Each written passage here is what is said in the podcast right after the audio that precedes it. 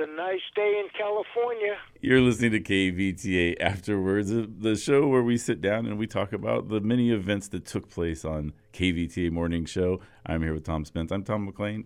How's it going, Spence? How was the show this morning? We had a lot of fun, a lot of great topics. One that we're going to get to because now you've made me not nearly as fascinated as your your son is, uh, but I'm starting to just you know what you focus on expands. So mm-hmm. when I'm at the bookstore, I'll see a book and I go, oh, that's a, a shipwreck book, or that's and a really interesting Titanic article came up, and we're going to hit that a little bit, and some other things like a strippers union. How oh. about that? A Death Valley run, and we're also going to be talking about our first topic here, and that's no mo may they are asking us not to mow our lawns. Now, we got the memo on May 15th, and I just talked about it today, May 17th. No Mow May encourages homeowners to help bees by letting their lawns just simply grow. Now, I have some people in my neighborhood that must love bees. Yeah. Because they've been doing that anyway. Uh, but it's really, really interesting about mowing the lawn. Now, I know you were raised in a different neighborhood. You mm-hmm. you were raised in kind of a tough place. Right. So were and I don't were there lawns and were there like what what was your house like up in Sacramento? Yeah, we actually had a pretty good sized property. It was maybe like uh, I mean for given the city it was probably like maybe half an acre. That's big. almost half an acre maybe something That's like good that. size because ours was only a quarter. And that was considered a big patch of land in TO back in the day. Yeah, we had a, um, it was a pretty good sized little chunk. It was a long strip, but it was uh, and we had a lot of grass, a lot of trees. So were yeah, you a mower? Uh, I was unfortunately the mower of the of the property most of the time, most of those years, being the older kid. And as soon as I was able to grip the mower, that dad passed that responsibility down to me. And mine was passed on to me. Kind of funny. It skipped my brother because he was, and I'm not kidding you, this is the torture I had as a youth. He was a great baseball player. John can't do the lawn today because he's going to go to practice. Can you do the lawn? And I'm thinking, wait a minute. He's going to do something fun like baseball, so the lawn mowing gets tossed to me. But I became the mower of lawns. But the interesting thing is, I'm allergic to bees. Mm-hmm. If I get stung, I'm in trouble. Oh. I really do. I swell up and get all goofy. So it's a, it's a problem for me. And anybody who's been out in places like this, we had bottle brushes and all these flowery big trees and bushes. There was bees everywhere. So when they're saying no mow may, encouraging homeowners to help bees by letting their lawns grow, it makes me want to mow it twice a week because even though I, I get the bee thing totally, bees are needed, uh, butterflies are pretty but apparently, with all the work we've been doing with pesticides, with mowing lawns, and not letting flowers bloom as they're supposed to, we're hurting the bee population. Yeah, and the whole thing with weed abatement, and they, everybody's wanting us to tear everything down, and it's it's a very strange thing. It's a you know every time you take something away, you don't realize the impact it has until you start just to see all the things fall into place. That's right, exactly. Unintended consequences because mm-hmm. you think, well, we have to do this to make it safe for forest fires. Now the bees got nowhere to go. Okay, so now we're going to do it's just man's intrusion on everything. I was somewhere. I was seeing the, the, the whole thing. You know how you see bees that are laying on the ground and they're just mm-hmm. kind of like like they're something wrong with them or something. Apparently, they get tired while they're flying, and a lot of times they'll just kind of like chill. And if but if you give them a little bit of honey or water, they'll they'll get up and, and take off again. I, it seems like the craziest thing, but I guess bees fly until they're too tired to go. Yeah, and where are they going to rest? Yeah, you know, why in the middle of the sidewalk, buddy? yeah. You know, it's just like the the two things that were horrible to step on. The first time I got stung by a bee barefoot, I stepped stepped on one, mm-hmm. and my foot swelled up. And I'm thinking, what the heck's going on here? The two things in well, three things in nature: one, a bee, bad sting; two, a snail, barefoot, ick; and I guess three is just poop. Yeah. You know, oh yeah. oh. That's one of those things that, and you'll wash your foot like a thousand times just because of the uh, the awfulness of it. But that's uh, so they're actually resting. Yeah, that's the at least that's the way I understood. I mean, you know, I fall for pranks every once in a while, so who mm-hmm. knows? Maybe somebody just wants me to run around with some honey water. I don't know. Just like the the next guy. Yes, we all we all take one, but no mow may. Pesky weeds like clovers and dandelions are like cheeseburger for a bee. That's their favorite food.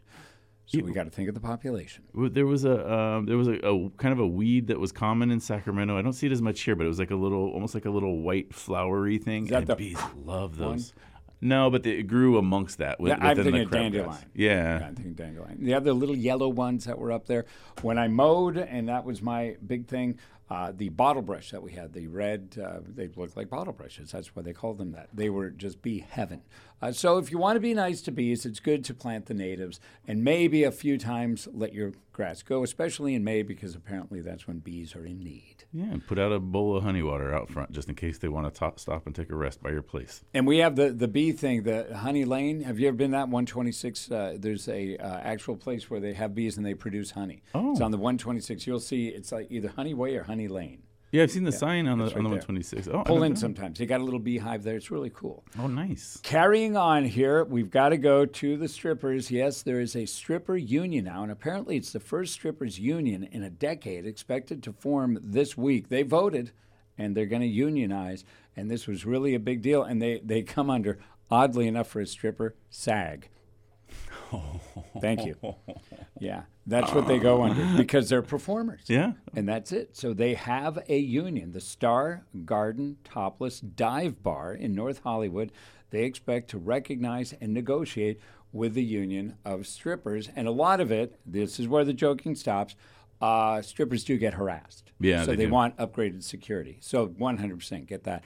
But I wonder what were some of the other you know complaints along with that because certainly they have to be protected in that area because not that I'm recommending this as a job opportunity but there's some out there that make ridiculous money Right? Oh, absolutely. ridiculous money Yeah, and there's they're usually leaving work at an hour that's not particularly Not so good. safe, and yeah, it's where do they put the cash yeah, yeah, exactly. that could be another issue uh, but just one of those things it is a strippers union uh, that has been created and it's the first one in many many years and this club said okay we'll deal with this and we'll have a union so i just i wish they also put down the pay scale just to see you know what they were after uh, because the other thing is i don't know if with inflation this still holds but a lot of singles Yeah, exactly. I used to play music and bartend a little bit here and there, and I did some of those parties, like bachelor parties.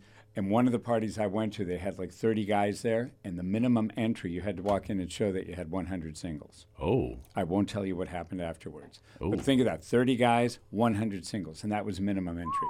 Yeah, buddy. man. Uh, so there's cash there. I, I think these were non union workers at the time. So uh, that's the way that went. you didn't check the SAG Did SAG not. card. Yeah, did not. Did not ask to see anything else. Now, the other thing I wanted to chat about here, because one of my fabulous uh, coaches was involved with this, we were talking about. They did a map of all the states, the high place in the state and the low place in the state. Now, generally, most states have a mountaintop and then sea level. California has Death Valley. So the interesting thing about California, we actually have a altitude of 14,500 feet, and I believe Death Valley is minus 282 feet, actually Oh. below sea level. So these lunatics, as we have found over the many, many years, people doing like ultramarathons and triathlons and all this stuff, the Badwater Ultra Marathon describes itself as the world's toughest foot race. Check this out. You start at 282 feet below sea level in the Badwater Basin, and you end up only, and I say only, at the Whitney Portal. So the Whitney Portal is about 8,360. I, I climbed Whitney, summited once, and we got uh, snowed out another time. So 8,360 feet. Here's the funny thing to get from the 282 below and to get to the 8,360 above, it's a 135 mile run. Ooh, ooh. What in God's name? When you, a 135 mile run. So it's a five, at least five marathons. Yeah, if you. Ooh. And I'm thinking, you know, when people say, "Well, how far is that?" Just start looking like if you went from from here to like Dodger Stadium, I think that'd be about 60 miles mm-hmm. from here to Dodger Stadium, 60 miles. So you run to Dodger Stadium and back, and you're not even at the distance, and you're running through some pretty harrowing terrain.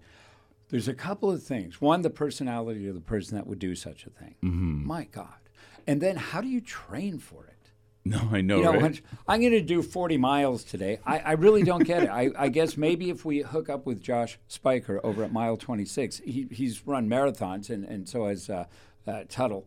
uh, here, Gary Tuttle, in the county. He actually finished second in the Boston, and he was one of the top cross country runners in the world back when he ran. And he ran in the Prefontaine days, which puts him back to the early 70s as a college runner.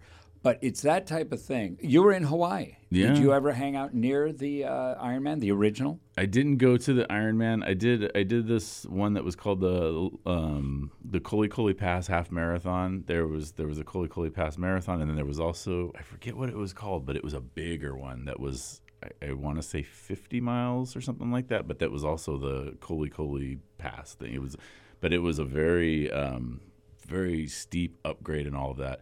But I remember that a lot of times when you're training for a marathon, the most that you really run is about half of the distance. So you're right. Like if you're doing something like that, how do you how do you train for something that's got so massive? They'll always tell you on your long, and this I ran two marathons, and my mistake was I uh, you're supposed to run like you said in that range, but there's supposed to be one or two times that you run like 18 or 19 just to see where you are. Uh, the longest I ran, I think, was 14. And I was talking to a woman at the YMCA who was a good runner, and when I told her that, she went, "Oh no," and I thought. Is this a bad sign that this woman who runs marathons, when I told her the longest I had hmm. ran was 14, and she was dead on because when I ran my first marathon, I hit the halfway on fire. I was doing I was below two hours, which I know for runners that's slow, but I was at like 150.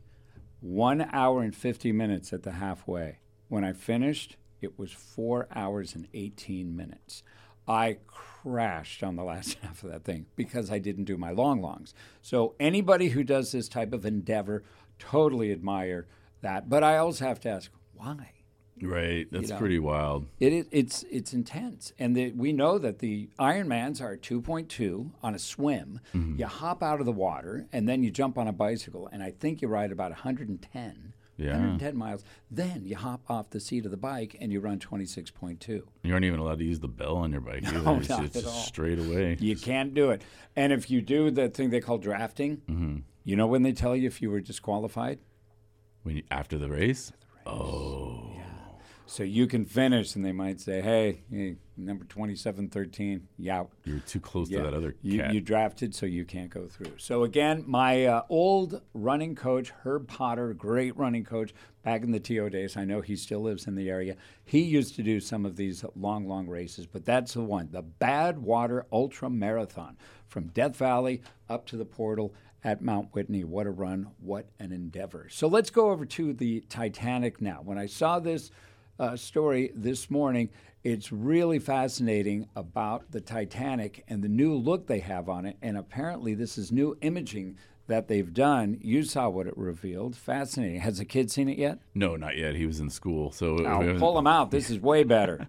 Exactly. Well, I feel like he's so interested in all of this. He's probably going to choose something going in this direction. So maybe he would get a better education by sitting at home and going over all this stuff. Yeah, it's following your uh, passions. And it says here it's the first full size digital scan of the Titanic, which is 12,500 feet below surface. Wow. It's over two miles. Yeah, I think it's one of the deepest. I think there there might be a couple that are deeper than the Titanic, but it is definitely one of the deepest that there is. Now, the stuff we've talked about, I always post up on our KVTA Morning Show page, which is the uh, also afterwards page. So I put this story up there. Matt, you've got to take a look at this. What we can do now with technology is pretty cool, providing that unique 3D view of the entire ship, enabling it to be seen as if the water has been drained away. That's so cool. So no murkiness there. And when did this sink? Oh, it was uh, 1911, wasn't it? 1912. 12, Yeah, right there, right around tax time. Uh, it was April 15th ish, is, is when that sank. More than 1,500 people died when the ship struck an iceberg. We all know the story. You saw the movie, which kind of talked about it, but you have one point in the movie that kind of bothers you historically a leave out. Yeah, they left out the whole story of the Californian. Apparently, there was some stuff shot about it, but I guess it would have caught it would have taken up too much of the movie. I'm not sure what why the decision was made, um, but somewhere I read that there was you can actually see the Californian in one of the James Cameron shots in in one of the movie in the movie. So apparently there was some kind of a nod to it, but You know, it's pretty crazy though when you think about it that they were close enough. There was I, me and Tommy have been watching Survivor interviews, and one of the Survivor was talking about we could see the Californian, and she's like, not we couldn't just see the lights. We can actually see that there was light coming from a ship. We could we could see the windows and like could you imagine that? Just sitting there, just bobbing around, just knowing that that ship is right there. And it's the old cliche, like ships in the night. Yeah. And they yeah. they should have known. And there were flares. There were flares, and the Californian under testimonies said that they didn't realize that they were emergency flares. And uh, it's pretty crazy. Apparently, the captain didn't really want to get out of bed. You know, his crew was like, "Hey, there's this stuff going on." we'll be sleep. okay. Yeah. Don't worry about that. and this comes from a lot of people blame it just on arrogance, but you also have to look at the fact that they really believed this. Yeah. That, hey, this is a ship that could literally be an icebreaker. So the arrogance, sure, it was there. But on the other hand, they say, oh, no worries. Well, remember, the reason why they didn't have to get all those lifeboats is because the Titanic herself is a lifeboat. Like that was, they sold mm-hmm. people on that. So they're like, oh, okay. And it would clutter up the deck. Don't you want to have more room? Mm-hmm. And now you go on a cruise ship and there's these little boats everywhere. And before you get uh, set sail, they have everybody stand up and you got your, it's always great to have a, a uh, a drill when some people already have six cocktails in them because they got to the ship early. Right. So that's it on the Titanic. I will post all of this on our KVTA Morning Show Facebook page. You'll see Tom and I on the uh, front of that page and a lot of great articles, a lot of fun for you here. Another wonderful afterwards. Thank you so much for sitting down with me, Spence, and thank you for listening to 1590 KVTA afterwards, everywhere podcasts are found.